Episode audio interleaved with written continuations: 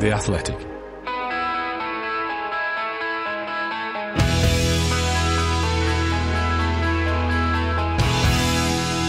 This is Talk of the Devils, a Manchester United podcast from The Athletic. I'm Ian Irving, and joining us as usual this week are The Athletic's Laurie Whitwell and Andy Mitten. Finally, the international break is nearly over, and we can start looking forward to, I hope, watching Manchester United again. On today's pod, then, we'll look forward to that trip to Watford on Saturday. We'll check in on the fitness of United's players returning from international duty. Laurie's been busy going through a sizable mailbag, so we'll pick out some of the best themes from that. And Andy will also be telling telling us about the time that he spent with not one, but two United legends of completely different eras. Hello, Laurie. Welcome. Yeah, how how you doing, Ian? I'm good. I'm, I'm nice and awake watching Andy on the Zoom here. Uh, Are you bright? With his with his fluorescent highlighter pen of a hoodie. Uh, and the first thing that came to my mind was, and I don't know if this is a bit niche for people, but Motsi Mabuse, uh, the Strictly Come Dancing judge, who, who this weekend was uh, wearing a similarly coloured dress uh, to judging. It's a, it's a perfect 10 for me, Andy, anyway, for your attire today. it, it's marvellous, Andy, I have to say. I didn't Cheers. know they made hoodies in that colour. Thank you. I'm not a Borussia Dortmund fan, and it's not Sheffield United's away kit from the early 90s. And I have got a pink hoodie. It got sent to me a few weeks ago and I really like it. So you can hammer me for that. Um, but I might wear it now that you like this fluorescent one. I'm up for the pink one in the future. I'd say pink's probably better than that, if I'm honest. Well, cheers. I, I can't think of a worse colour for a hoodie. If I'm At honest. least he's not he's not going to get run down in the street, though, is he? There's, there's going to be nobody missing that. No, no, no one's missing. I just him, thought if, if I wear this to Villarreal next week, everyone's going to think I'm a Villarreal fan. The yellow submarines.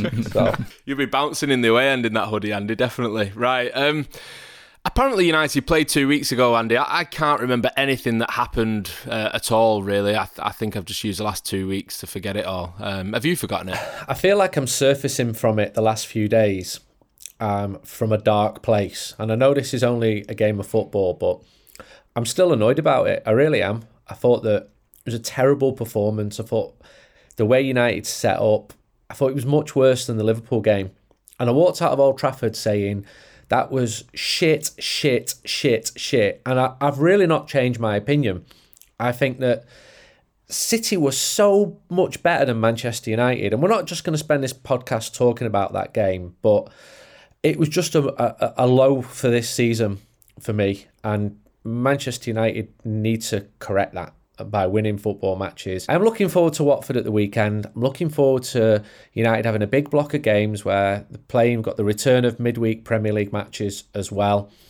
Um, am I confident that results are just going to start flying again? No, I'm not. But the optimist in me, which will never go away, hopes that Manchester United will play really well at Watford and then at Villarreal, and then at Chelsea, and then against Arsenal. So such an important run of games, such an important week on the road straight away for Manchester United, Laurie, isn't it? Yep, I've been plotting my path, um, you know, down to Watford on Saturday, and then Villarreal and, and Chelsea. So it's it's you know massive games really, and Solskjaer needs to start with a win. You know, anything other than a win at Watford, and and you know the scrutiny will just mount. The pressure will be immense. Clearly, they've got a quick turnaround for the game against Villarreal on Tuesday, which itself is a really pivotal one. If they if they can win that, then they're, they're pretty they're through. A loss and it then gets a very you know tense situation. A draw would be okay, but no, I think they've obviously they've had the week off. You know, we can debate the merits of that, which we did do in terms of could they have. I you did. did. Um, listen, people are saying you know the players were absolutely you know exhausted. So allow them some time to breathe, have a bit of a, a, mental cleanse, come back refreshed. You know, there's plenty of days building up to Watford now to get your sort of team shape in mind and players coming back from international duty. Solskjaer obviously returned from Norway. I mean, the squad, you know, it's looking. There's a few little issues though, I suppose, in terms of who he picks for, for Watford, given Paul Pogba was obviously out with his thigh injury, Rafael Varane out with his hamstring injury. Both were, were in at Carrington last week to kind of get checked up on. Luke Shaw, is he going to be fit after his concussion? Edinson Cavani, I think he's a real, you know, he was a real big miss against Man City after he played so well against Tottenham. You know, he's had some treatment on his tendon. In his knee. So, you know, is he going to be fit? We had Marcus Rashford and Mason Greenwood training with the uh, under 18s, under 23s uh, for a couple of sessions last week. So, you know, they they've been you know, ticking over Rashford, hopefully over his bout of illness to full fitness because, you know, Rashford at, at full flight is a real potent weapon for United. But lots of different issues to debate and, and who's he going to start against Watford? You know, you'd think that with the defenders available, he'd go to a back four, but I suppose given that it's against Watford, you'd, you'd want to United to be on the front foot. Yeah, let's get to the mailbag then, uh, and that article that you've done this week, Laurie, because you were absolutely inundated with questions, responses, comments. I think one of the questions got about 60 odd likes alone, didn't it? Um, it was a great response from Athletic subscribers, so thank you. Uh, for any Manchester United fans who got involved with that, what was the sort of the standout theme then uh, uh of that for you, Laurie? To be fair, the questions were sort of fresh. They were. It wasn't like we were going over old ground. Donny still got mentioned, didn't he? Donny did. I mean, to be fair, it's kind of like it feels like maybe a, a moment for, for Van der Beek. A fresh. There were different angles to it. You know, one was asking whether his experience would.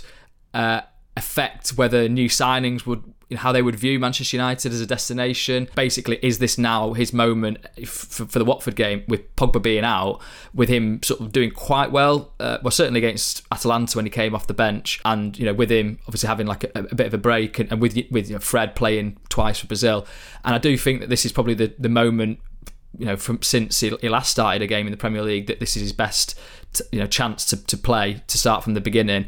Um, and so I, I, can understand why people are kind of having that question because you know 40 million in this day and age as Roy Keane has said isn't you know a whole lot of money. You know Nathan Ake was bought for the same um, amount against uh, for Man City. Um, but the difference being that sort of Donny was was kind of bought with a the idea that he you know he was kind of trumpeted a little bit, wasn't he? Whereas you could always tell that Ake was going to be a, a, sort of backup defender for Man City. So that's why there's more focus on what's happening with Van der Beek. And then obviously with the situation with Jadon Sancho, people are, are sort of thinking, is there a, a, some kind of theme going on there? But the main sort of thrust of the questions was obviously Solskjaer's position. You know, who makes that call? What sort of points in the season, what kind of triggers will mean that actually United do make a change? Has there been any kind of clandestine talks behind the scenes, and then you know a few people were, were thrown out, Erik Ten Hag and Ralf Rangnick as, as sort of alternatives, and, and, what's going on with those people. So hopefully, I, I tried to answer it in you know the best of my knowledge. You know, clearly, I don't know if Andy's heard any different, but the the idea that United are looking to make a change is, is not there right now. You know, it's not only sort of private briefings that, that perhaps the club might be wanting to put out there, but also you know conversations that they're having with people that are proposing you know potential successors to Ole Gunnar Solskjaer. So it seems a pretty consistent message, um, but you know the time will tell on that. Andy, it is consistent because you might get the club's version, which is we're not intending to change Ollie. We know that there are clear issues here. We're sticking with him for now. But that's one version of the truth, and in football, there's often more than one version of the truth. And you know, Laurie and I speak to people um, outside of the club to do our job properly. And among those people might be agents. And I know of agents who've put their clients into Manchester United and they are told by United, who take the call because they've got to take the call. United are not stupid. Thank you. Thanks for getting in touch. Thanks for letting us know. For now, we're sticking with Ollie, Ole Gunnar Solskjaer. So Manchester United's uh, manager's job is, is very, very attractive to, to football managers, believe it or not. But at the moment, United are sticking with him. And as journalists, we've got to report the truth. And if you can cross reference the the truth, then that, that gives you the confidence to, to, to write it. So I've given been given no indication that Ollie's been given free games or is about to be sacked. The situation can change easily. I think if United lose the next three matches, the mood gets even lower. It becomes almost untenable. I think if United don't get out this Champions League group, it will be a major failure. But that's just me being um, subjective. I'm not the one making the decision. Laurie mentioned a moment ago, Andy, as well, all the different sort of names that have been linked. One that I think we can probably just about put to bed is Zinedine Zidane, isn't it? I've, I've spoke to quite a few French journalists about his interest in coming to England, which seems very low uh, in terms of managing in the Premier League. I believe he, he, he still hasn't uh, learned English either, which is maybe an indication of his interest as well. And he seems to be lined up to replace Didier Deschamps after the next World Cup as well. What what's been sort of the narrative in Spain about Zidane, Andy? That he's enjoying life, playing paddle tennis in Madrid uh, with his family. um, he's got a really cool Instagram profile where he sends himself up a little bit, doesn't take himself too seriously. Uh, when he was at Madrid, the the pressure really gets to you at a club like that. It, it's non-stop. If you think that Manchester United do um, a managerial press conference once a week or before every game, at Madrid it's, it's basically every day. Uh, they're right on top of you, and it's so political. And you're at a club where you're constantly undermined by the club president, who I've spoke to past Madrid managers, three of them, and they've all said he didn't speak to me for nine months, or he told me I've got to play this player. So to be fair, I've never heard that at Manchester United. I've never heard Joel Glazer say you've got to be playing this player. That has happened at Madrid. Now you might argue, given the number of European cups that they've won, that they actually uh, got it right. Uh, with Zidane, I've not been given any indication that he wants to manage in England, that his wife wants to move uh, to England. I know a lot of people in Madrid. People can change their mind. People can um, think actually I quite I quite fancy that. I really want to go to you know Lim Garden Centre. It's something I've always appealed to. Living close to Manchester, I've been fascinated. Do we have paddleboard the ship courts canal. Pa- no, paddle tennis isn't really big in in, in, in the UK. Um, and now, from United's perspective, they've got to look at the potential candidates who would take over Ollie because United's a public listed company and the one consistent that they have done is unlike Tottenham, for example, when a manager has gone, they've had somebody else lined up. So it would be negligent for Manchester United not to do that, not to know that the current feeling around X is this, or Y is that, or his tax situation is this, and that's for United to to work out what they what they do there and to be well prepared. You know, Ole Gunnar Solskjaer didn't just wake up the morning of Jose Mourinho being sacked and fly to Manchester. He was he knew what was going to go on, and the, these are the great unsaids in in football. But he, he knew he had a good indication, and there are managers now and agents who are looking. You know, what one guy rang me, and the last time I'd heard from him was in August, and he said to me, "Do you know who the sporting director at, at Arsenal is?" Because I'd known the previous one, and he said, "Is Edu the man now?" And I said, "Yeah, he is." And he wanted to put his client in, and Arsenal's line back to him was, um, "We're sticking with Arteta," which at the time seemed a pretty unusual take, but Arsenal might feel that they've been vindicated with that. So United will be getting and are getting agents going into them, um, but at the moment, as Laurie and I have consistently said, uh, Ollie's the man. Laurie, let's go back to the fans share scheme then, because that came up, didn't it, during um, the mailbag and all the questions that came in, the accounts as well that have been published. I mean, what were the other highlights for you? Yeah, I was interested by the fan share scheme because obviously we had a bit of a development this week where Sky News put out a report and then Manchester United gave a, a bit of a background, released a statement, and, and MUST as well did. You know, Manchester United Supporters Trust who were in talks with um, the club over how this is going to look because it's obviously one thing for the Glazers to say, yeah, we're going to have fans owning shares, we're going to have that um, dialogue now and, and, kind of have a, a, real representation from fans. It's another thing, how does that actually look in reality? The figure that came out from Sky News was $10 million worth of, of shares, which is a drop in the ocean compared to the, the kind of the level that the Glazers have. Um, but that what I've been told is that that's the first sort of issuance of it. You know, that's not to say right we're doing that one batch and then that's that's it. It's kind of let's see what the demand is at that point.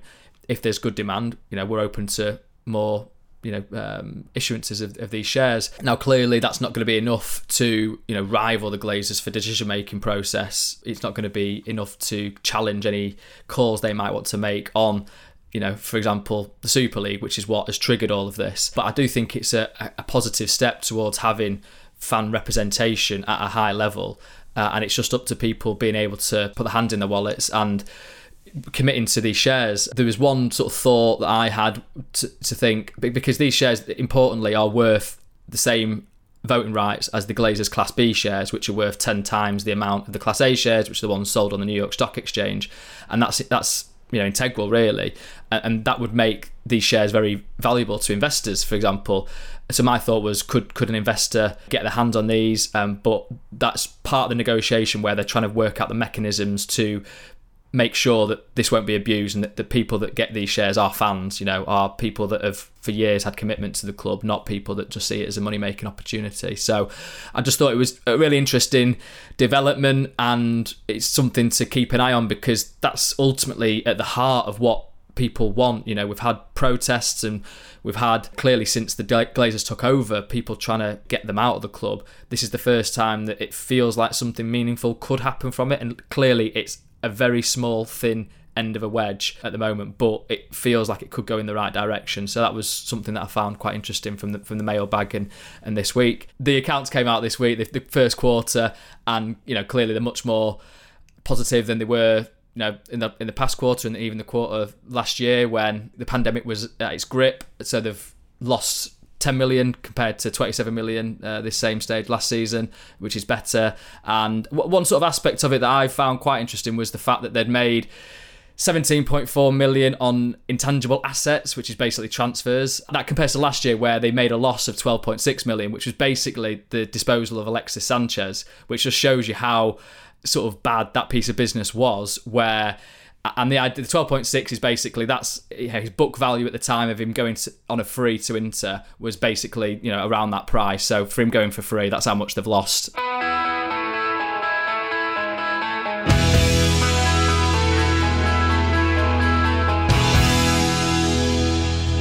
Right, United back in action, of course, on Saturday after the international break. We've, we've sort of previewed it a little bit already. A huge week of away games at Watford, Villarreal, and Chelsea to come. A really important run for Ole Gunnar Solskjaer, Andy, but actually an important run for the club generally because they need to really pick up from this point now, don't they? They can't really afford to look like the team that was struggling before the international break. They need to make this a fresh start, don't they? Manchester United have got to win and play well at Watford. Fans are at the end of their tether. We did the survey on the Athletic last week where 70% of Manchester United fans polled said they would like to change the manager right now. The mood is on the floor. The manager and the players, some of it's on the players as well, have got to pick it up. Watford are an eminently beatable team. Then again, you look at some of the other stats. Aston Villa have lost every match since they, they won they won at Old Trafford. Everton got a draw, then just started losing. So I think we said they were tricky tests at the time. As well, I mean, we? you could look at them in an even worse light than what we're, we're looking at them. You've got the blocker matches because it's not just about Watford. You've had the break now. United have got to get a rhythm going. Got to be winning. Got to be playing well. And if they don't, I just can't see a way out for the manager because the pressure, which is already intense, will get to the point where people will be even more angry. I'd like to say would stop going to matches, but I don't think they will. Someone said to me yesterday, United are absolutely terrible at the moment, but I still can't get a Watford ticket. you know, people are still going to all of the games. The Watford FA Cup game last year was disappointing, but United got through. No excuses. None, none, none at all. And those players I'm not going to say the words bouncing back because I'm sick of it. I'm sick of the half hearted, the mess of the social media, the insincerity of it all. Go to Watford and play like they did a few years ago. I think December 17, really good, good, good game there. And batter Watford and then go to Villarreal and play well and then go to Chelsea and, and play well. And then you've got the two home games against um, Arsenal and Crystal Palace there's, there's no there's no plan B here. United have got to turn up. Laurie as well. Andy sort of alluded to it there, but they need to use Watford, then Villarreal to sort of build something to take on Chelsea, don't they? Because Chelsea feels like a test akin to Manchester City and Liverpool, which United have failed uh, in recent times. I mean, obviously the style of Chelsea is different to, to, to Liverpool and different to City again. But that feels like a huge test again, doesn't it? That they need to be ready for. They can't afford to limp into that game. No, they need confidence because it seemed like it was on the floor against Man City, where they were sort of too nervous to try and do anything because they were just concerned about keeping the score down, which is understandable when you've been beaten 5 0 at home to Liverpool, but equally it's not very conducive to a good football team. I mean, I see the Chelsea one as a little bit more of a chance for United just because, yeah, they're the European champions and they've looked really good, machine like really under Tuchel. But I kind of feel like it's not like they're going to be playing expansive football. But yeah, it all starts with this Watford game because as Andy said, you know that, that the last time at Vicarage Road was absolutely disastrous. Uh, I was there, and you know it was that one where De Gea flaps one in his own net, right, and and then Troy Deeney scores a penalty when Wan-Bissaka gets his his tackle all wrong and you know, dives in. And I was just looking at the team actually from that day, and it's it's difficult to think of how different it will be. There's not loads of well, I mean the, the back four, back five was De Gea, Lindelof, Maguire, Shaw, Wan-Bissaka, which is very much likely going to be the back you know, five against them again this time. Fred and McTominay in midfield. Okay, could could again be the case. Uh, and then yeah, it was Lingard, Dan James, Martial, and Rashford. So you'd expect the front four to be you know vastly different. But that was the game where United were just struggling for any kind of creativity. Pogba came on after a long time out, um, and you know basically did about four, five key passes within 20 minutes um, and then promptly got injured again um, a, a, game later. So it was a real disastrous game, a, a, dispiriting afternoon. So hopefully it's nothing like that this time. No, and I need to bring this up a little bit. When I think of Watford Manchester United, I seem to think of a game where Marcus Rashford was on the bench, an unused sub, and Memphis Depay was the striker and looked absolutely brilliant. This was under Louis van Gaal, wasn't it, Andy? Do you remember that game? Not really, mate. I'm sorry. The two I remember recently, off the top of my head, Watford. United going top of the league at Watford. Schweinsteiger. That was in the November. And Luke Shaw getting hammered by Jose Mourinho. That was at Watford away as well. As well as the game in 2019, which Laurie's quite right. The other thing about that 19 game, United had beaten City and Tottenham in the previous matches. So everyone went into it thinking, United are back here. And then there was another game, November 17, I think, where um, Jesse played really well. And let's get a view then to see how the Watford fans are feeling and the club are feeling ahead of this game against Manchester United. Here's Adam Leventhal, who of course covers the club for The Athletic. In terms of what Watford have been doing under Claudio Ranieri, the form isn't great. They've had the, the good against Everton, they won 5 2 the bad against Southampton, which was their last home game when they lost 1 0, and the pretty pretty ugly against Liverpool when they lost 5 0 in his first game, which was the previous game at Vicarage Road prior to Southampton. But against Arsenal, there were some encouraging signs. They showed some fight and they also showed a little bit more defensive solidity. They've got their first choice fullbacks back now Danny Rose on the left, Kiko Femenia on the right. Also, Nicolas Nkoulou, free agent signing, vastly experienced, been linked with Manchester United in the past, playing at centre half. So there are some positives, but they will be missing Juraj Kucka, who's their midfield doorman, heavily tattooed, and likes to do a lot of running in that midfield. He's missing because he was sent off at the Emirates. But there are danger men in the Watford side. I've already mentioned Ismaila Sarr. We know that Manchester United were thinking about signing him prior to nailing down eventually Jadon Sancho. So he will be keen to impress. Emmanuel Dennis is back as well. But look, this is Manchester United, and you should be winning at Vicarage Road. But with all the mood music around the club at the moment, it will be fascinating to see if Watford can build up a head of steam and play with that determination and a little bit more organisation, then I think they can put United under pressure for at least a little bit of the game. And if they can get ahead, then we do know that United recently they have been crumbling. So it's going to be very, very interesting indeed. Look forward to it. Well, thank you for doing that, Adam. Feels like teams think that United are there to be got at at the minute. I mean, I guess that's obvious, really, looking at, at recent performances. But for a, for a team like Watford, who have struggled a little bit, even under Claudio Ranieri, to be sort of sensing that there's a, a sort of a little bit of incentive there is interesting, isn't it? United are there to be got at. You can see it from their perspective all day long. United have been wobbling badly. They've had poor results. Old Trafford is no longer a fortress. United are conceding too many goals. They keep going behind go at them. That's what you do if you were if you were Watford. Um, you, you, Watford have had decent results against Manchester United in the past. United have got to overcome all of that with their superior players, uh, hopefully superior management, and superior tactics at, at Vicarage Road. There'll be a full house there, twenty one thousand. The ground's really tight. I like going there. I don't think Watford Watford's no New York as a place, but Vicarage Road's um, a good place with a decent uh, away end as well. It's a big, big match for Manchester United. It, it, I honestly think if United were to lose and lose convincingly, I couldn't see a way out for the for the manager. But again, I'm not the one making that decision. Another point to pick up on as well, Laurie, um, a bit of Manchester United interest in the Watford side in terms of sort of the links to Ismaila Sarr in the past, who again has been a really important player for them this season. But a couple of ex Reds in the team too. Ben Foster's in goal at the moment, filming himself on a GoPro. And Josh King seems to have rediscovered a little bit of form. I have to admit, I really enjoyed his hat trick at Everton. I mean, he, uh, he sort of really struggled to get any sort of opportunity under Carlo Ancelotti last season at Goodison Park, was extremely frustrated about how all that went.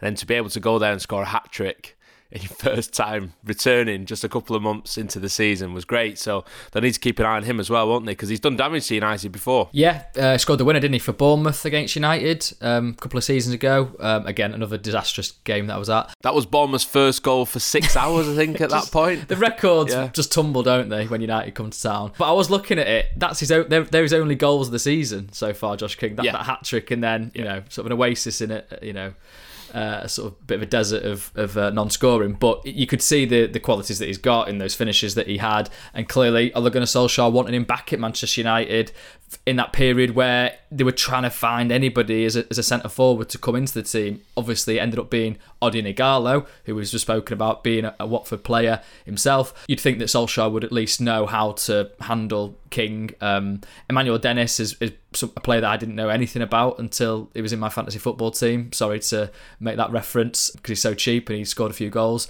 Um, so I guess he's a, a danger man as well. But I just feel like it. Yeah, if if Watford manage to take the lead, I do worry just because I know United have got a great record at comebacks. Um, you know, the last last year or so, but the current state of the team with that crowd getting up and energised for it, I just wonder. And you know, Watford obviously got Claudio Ranieri as manager now, who you know I enjoyed having as a you know a manager during that crazy season when Leicester won the league. You know, he's, he's a manager that's won the league more recently than Manchester United, which says a lot given where he's then gone on to afterwards. He sort of seems to have gone around the houses since leaving Leicester. But clearly, he's he's got a bit of a, a quality about him to kind of inspire players. Um, you know, he gets teams into a kind of organised shape.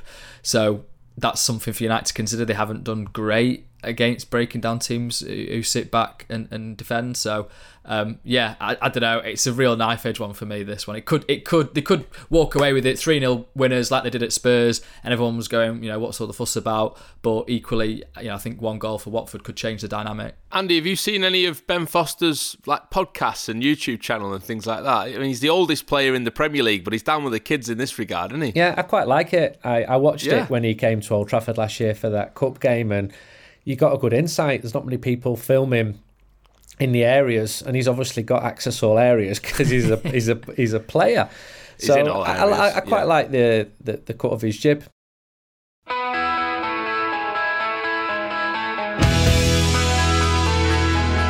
Andy, you've been the envy of many Manchester United fans in the last week or so because you've spent time with two absolute legends of the club, Brian Robson and, of course, Patrice Evra as well, who we've spoken about a little bit on Talk of the Devils, but obviously we want to really get inside the insight of you writing his book and all the time that you've spent with him um, because he's a, he's a very interesting character, he's a fascinating character, he's a great guy.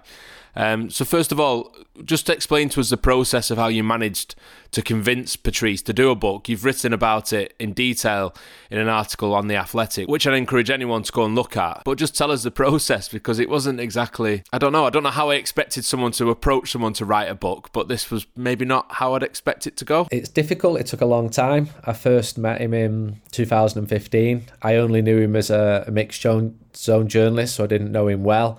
Um, I was I was asked to do a book with another Manchester United player, and I, I had doubts about that. And I, I spoke to Gary Neville, and he went, "Patrice is the one you really want to speak to. He's got a great life story."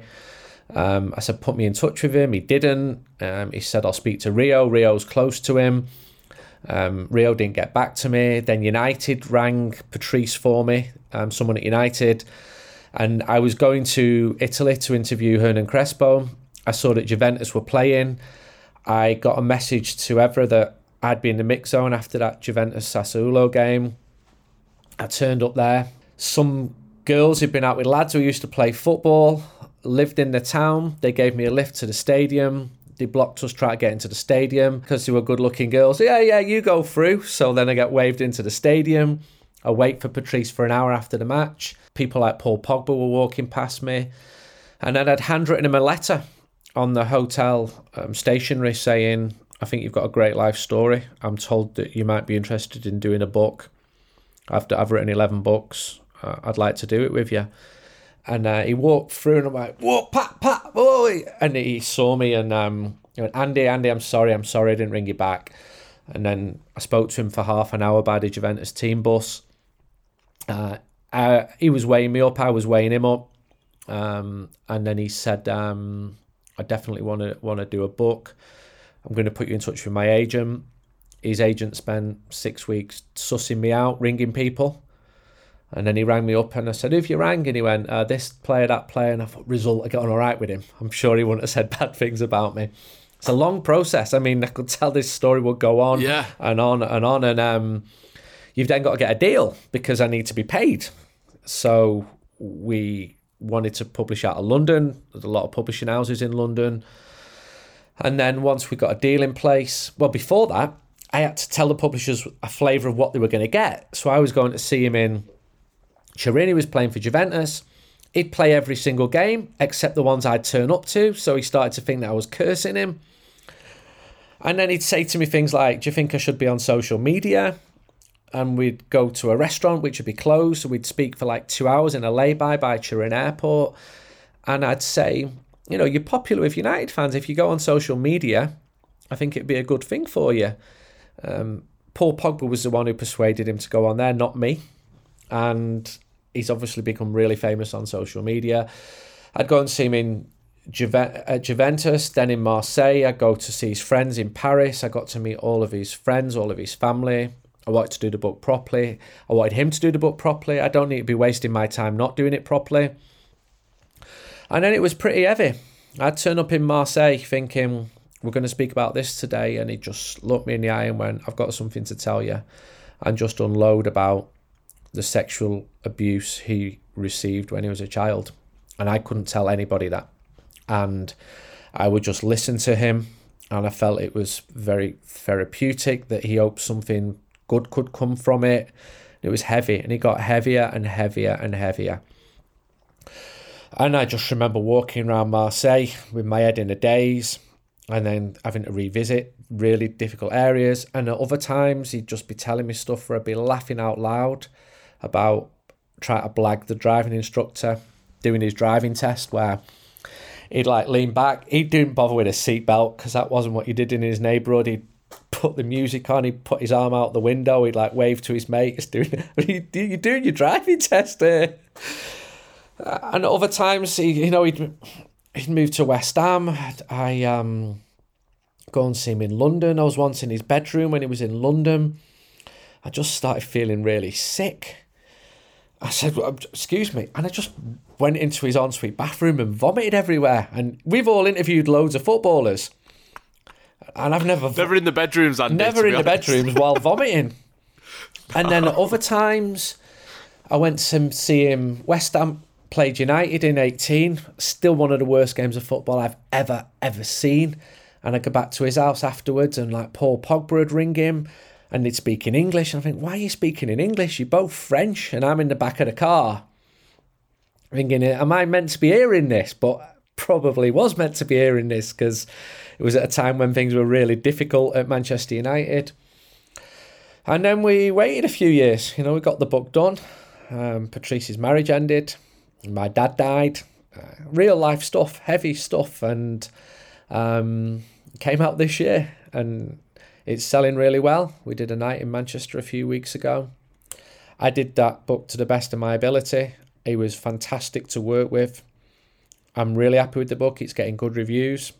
It's for you to make your mind up whether you think it's decent or a pile of shit. That's not, you know, I've just done it. We've got a good publisher behind it, and you know, it's been making head, headline news. But mad character, you know, I'd just turn up and see him in Marseille, and it'd be like a big panda outfit there. what, what, what's that? Or you know, he'd meet my kids, and he was brilliant with them. And I'd go to his neighbourhood in Paris, which was pretty challenging the area. And you've got to do that. I like to do I like to research properly. Could have been easy just to speak to him on Zoom or whatever. I don't think we knew what Zoom was then, but I did it properly, eye to eye, and you tell me everything.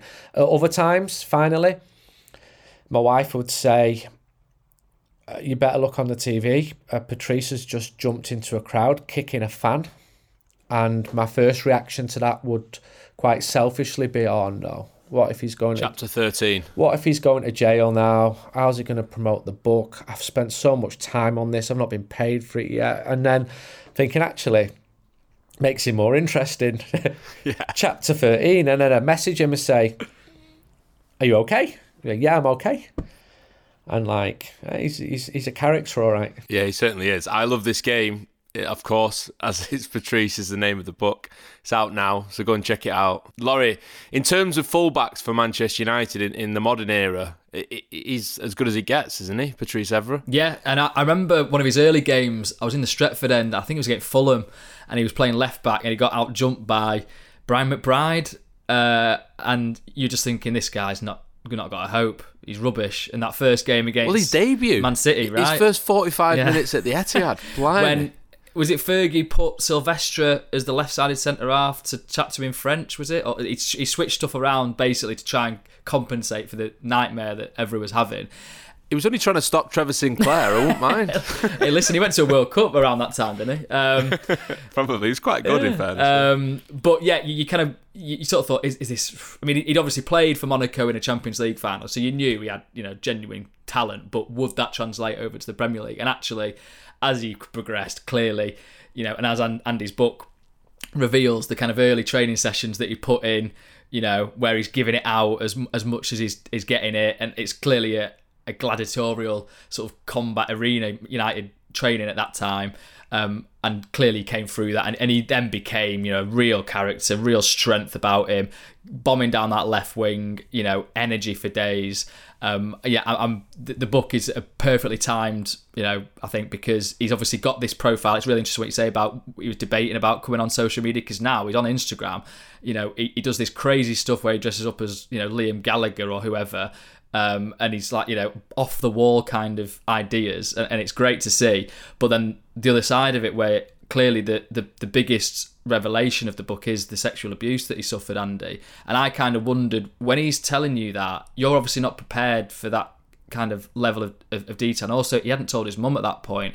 How did you feel as a journalist hearing that? And, and did you feel because really that's stuff that uh, it should be a counsellor listening, know, trained expert. How did you sort of navigate that? With difficulty, I remember one morning walking around Marseille.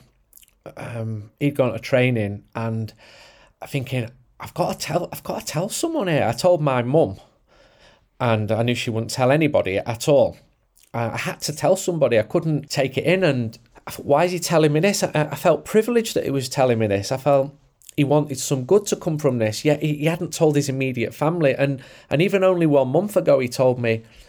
Uh, I'd met him in Manchester, and he said, "I'm going to fly to Paris now. I've got to tell my mum." And I'm thinking, you're really brave to do this you don't have to do this. A lot of people hide the truth when even when they do their own books, and he's just an open book in terms of saying absolutely everything. I just had to be diligent as a journalist and listen and ask questions and probe and get more and more detail. But then, even this year, when the book had long, long been finished, he rang me up and said, There's more, I'm afraid it's deeper than what I said. And I had to add that in at the end of the book. And his motivation for it coming out, he he wants people to do what he didn't do even as an adult. And if you are being abused, tell people. Because even when he was a famous player at Monaco, the police came to see him and said, We've heard reports about this former school teacher of yours. No, no, no. And he regrets that. And yet, you know, I'd, I'd, then get a, train back and I'd say my train's broke down on the way home and he'd just be like, I don't love this train. I'm just like laughing. And we did a night in Manchester a few weeks ago. He walked on the stage singing and I was just daring him. I was giving him shit. He was giving me shit back. And I'm like, uh, you reckon you're a Mancunian? It was, it's just a big blag. What would you order if you walked into a chippy? He's like, "A mushy peas. I'm thinking, all right, fair enough. and I'd say, if you're a Frenchman, yeah, yeah, you're proud to be French, yeah, yeah, of course I am. All right then, sing the French national anthem right here and now. Stands on a box, puts his hand on his heart, and just belts it out. And I love characters, and football is entertainment, isn't it? We should love this. We should embrace the, the these characters, and it might not be for everyone. I, I get that, but in terms of a book subject, I, I don't regret my initial decision and hunch, which was to travel to Italy to try and to try and see him. Yeah, it was definitely worth writing that letter, wasn't it? No doubt about that, and it's obviously made an absolutely brilliant read as well. Like I say, go and have a look at that. Get yourself a copy. Mine's on my bedside table and making my way through it, and it's absolutely brilliant. I can tell you that. Yeah, and Andy, not content with just spending a bit of time with Patrice Evra over the last few years. You've also spent a bit of time in the last couple of weeks with Brian Robson as well to speak about a film coming out entitled Robbo, the Brian Robson story. There's a great article up on The Athletic at the moment of you going through some of his most memorable games in his Manchester United career. But another United legend, another great player, and a fascinating character as well with a story to tell. He was my childhood hero. You know, I loved him captain of Manchester United, captain of England, the best player for United by a mile, by an absolute mile. I can remember singing Robbo sort him out in them pretty grim early days of, of Fergie. As a journalist, it wasn't as easy, I'll be honest. Uh, there were bigger characters, there were more interesting people, I felt. And it took me a long time to get a sort of something in common with Brian. And I'd been to see him at West Brom, I'd been to Norway with him, and I found like a thread where if you talked to him about pranks, he'd come alive. And even though he was this like captain of England, captain of United, he was like the chief prankster. And I, I just shared like a, I liked his humour when it came to talking about things he'd done, like you know, cutting up players' socks and putting nails through Ray Wilkins' shoes and dragging dead turtles off the beach on pre-season tours and putting them in the bath of the assistant manager. And I, I and in his mind, this was just all team bonding. And he is of the old school. Um, what a great player! And uh, it's a joy to do him. There's a big piece we've done it on the Athletic. I just got him to talk in his words about some of his um, favourite games and goals and even injuries, and it was just like reliving my childhood. And he was just going through, and I remember that goal for England in the '82 World Cup after 27 seconds it was the first game I ever rewatched on a video cassette because my auntie had a video machine. And he would say, like, what you might not know about that is after the match, I got called in to do a drugs test. Um, because it'd been so hot, we'd been sweating and we couldn't pee. So there's me and Paul, Paul Mariner, I think it was. We couldn't pee. So Robbo being Robbo, he asked the doctor, not for water, you got a couple of beers. And there's two France players in the same room as well, also doing drug tests. And Rob was like, you know, they spoke French, so we didn't understand each other. But as soon as they saw that we'd had a couple of beers, they asked for a few themselves. So we just sat knocking knocking beers back. And after 15, 20 minutes, I could do a pee. And but Paul Mariner couldn't. He, he came back three hours later, and he, and he was like, he'd lost eight kilos or something mental because of the heat. And uh, as Laurie will know, and, and you'll know, because we're, we're all journalists it's all about the detail. That's what makes stories interesting. It's all about telling you stuff you didn't know, learning stuff. And the opposite of that is boring, you know, Wigan's a tough place to go to. We're going to do our best. We're going to try and score. That's that's the stuff we hate. We want detail.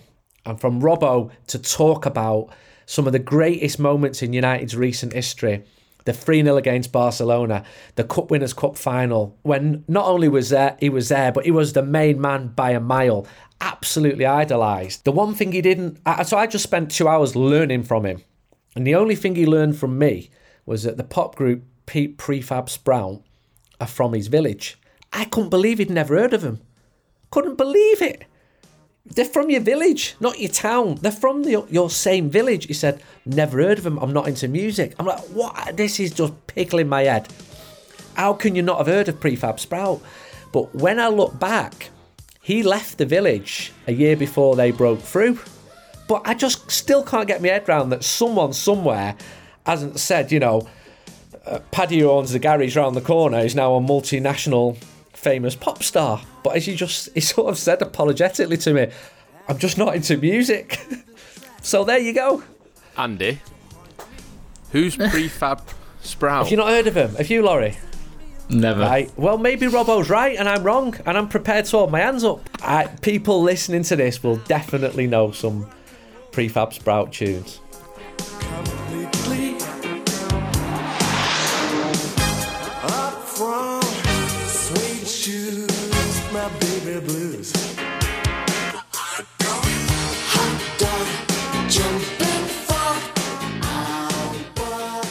What I wondered, Andy, because so Brian Robson was, you know, on the way out basically when I started going to. He, he was gone by the time I started going to matches, and, and certainly he was, you know, the injuries had caught up with him. Did you sense any regret at, at where he was with United when he was, you know, dominating midfield for Manchester United? They weren't really they were winning FA Cups basically and Cup Winners' Cup, but the, the the first title he was there lifting it aloft. Um, but it wasn't really his title necessarily, and then you know he was phased out. Did you sense any regret from that that he came just a little bit before the dominance? Real regret that he didn't start in the 94 FA Cup final. Real disappointment there. And he'd say it on the record, the manager. I disagree strongly with him. I had a great game in the semi final. I scored my last United goal. Regret because if the team was full of Robsons in the 1980s, United would would have won the league every single year. He was that good. I mean, Juventus wanted him and he was seriously considering going to, to Italy. And regret that United didn't have a squad to win the league. So as soon as they picked up a few injuries, including him, the form would, would plummet. And United didn't have the money. He was the most expensive player in Britain when he joined in, in 81 from West Brom. And he had four or five um, good lieutenants around him, but maybe a squad needs to have 14 in, in them real sort of unflinching when he talked about dishing it out to the players who weren't performing. And in my mind, I'm thinking over and over again, the team needs him now. The team needs a Robson now, now, now. And he's just saying times have changed. You couldn't get away with the abuse he gave out to his own teammates. But he said because he could take it, and I'd say, well, did they give you back? Did they give it back to you? Because they were hard men. Paul McGrath, um, Norman Whiteside, Kevin Moran, and he just went, no, I didn't do anything wrong. And I love that. I love that. He's so brilliant. And, and one more thing I'll say on him. I went to see Diego Maradona of all people in Mexico in 2018. And I got an interview with him. And it's one of the highlights of my journalistic career. And he just said, I saw that was from Manchester, and he just said, um, the best English players I played against are the best players, British, British. Uh, do you know of um, Brian Robson? Uh, of course I do. And he said him and Graham Souness, is obviously Scottish, but they were the two he picked out. And I told Robbo this, and I said, Maradona also said he should have got a penalty at Old Trafford in 84. He went, he's wrong there. He's completely wrong. We battered him. And he says it in this sort of County Durham accent. Um, never meet your heroes, they say, but uh, I think with Robson, I'm glad that I spent a few hours with him, and I hope that people enjoy the article on the Athletic. Yeah, it's up there at the minute, along with, of course, uh, Andy's take on, on writing Patrice Evra's book and all the other articles that we spoke about today. Laurie's take on the bulging mailbag that we sort of had a look into at the start of the podcast. Remember, you can get a 33% discount on a subscription to The Athletic when you go to theathletic.com forward slash Man United pod. Okay, that's it for Talk of the Devils. We'll be back, of course, on Monday to review the game at Watford no matter what happens and, of course, dissect what's a big week for Manchester United as well. Andy, thank you for joining us. Laurie, thank you as well. And thank you for listening as well. We'll see you next week. Bye bye. The Athletic.